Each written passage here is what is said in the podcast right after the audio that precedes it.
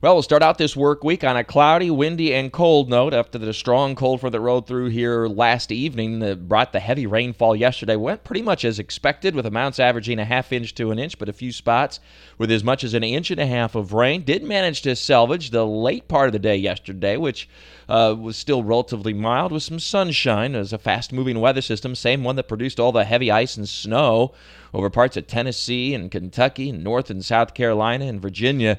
Well, now that storm system is slowly moving off to the east, but another disturbance wrapping down the backside of this strong storm system will keep cloud cover in place today, or at least develop a good deal of cloud cover.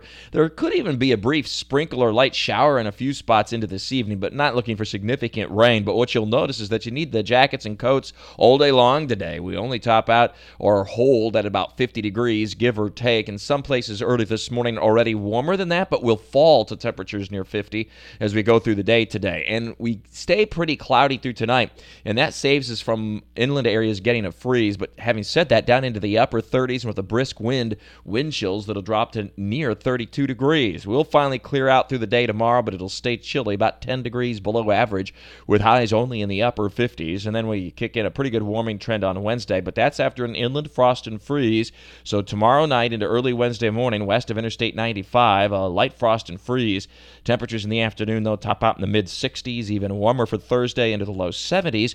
But our stormy weather pattern continues, a very active subtropical jet, which, if our El Nino continues to develop and strengthen over the equatorial Pacific, is something that we'll see a lot of potentially this winter. I blogged about that. You can check it out in the Burrish blog at WOKV.com. But this system will move to the east on Friday. Clouds quickly increase, and so will the rain. It looks like another system that brings the entire area some more rain for the end of the week. So in summary for this week, you need to start out with jackets and coats early on today and tomorrow too, with temperatures that'll be well below average, and with the clouds plus the wind today making it feel quite chilly.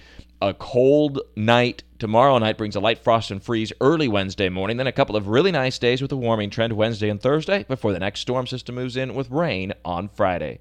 Thorry weather all the time. I'm Chief Meteorologist Mike Burrish for the CBS 47 at Fox 30 Action News Jack's First Alert Weather Center for News 104.5 WOKV. Imagine the softest sheets you've ever felt. Now imagine them getting even softer over time. I'm here to tell you about Bolin Branch sheets. In a recent customer survey, 96% replied that Bolin Branch sheets get softer with every wash. They're made from the rarest organic cotton and designed to get even softer over time. Try their sheets with a 30-night guarantee, plus 15% off your first order with code RESTFUL15. So head to BOLLandBranch.com today. Exclusions apply. See site for details.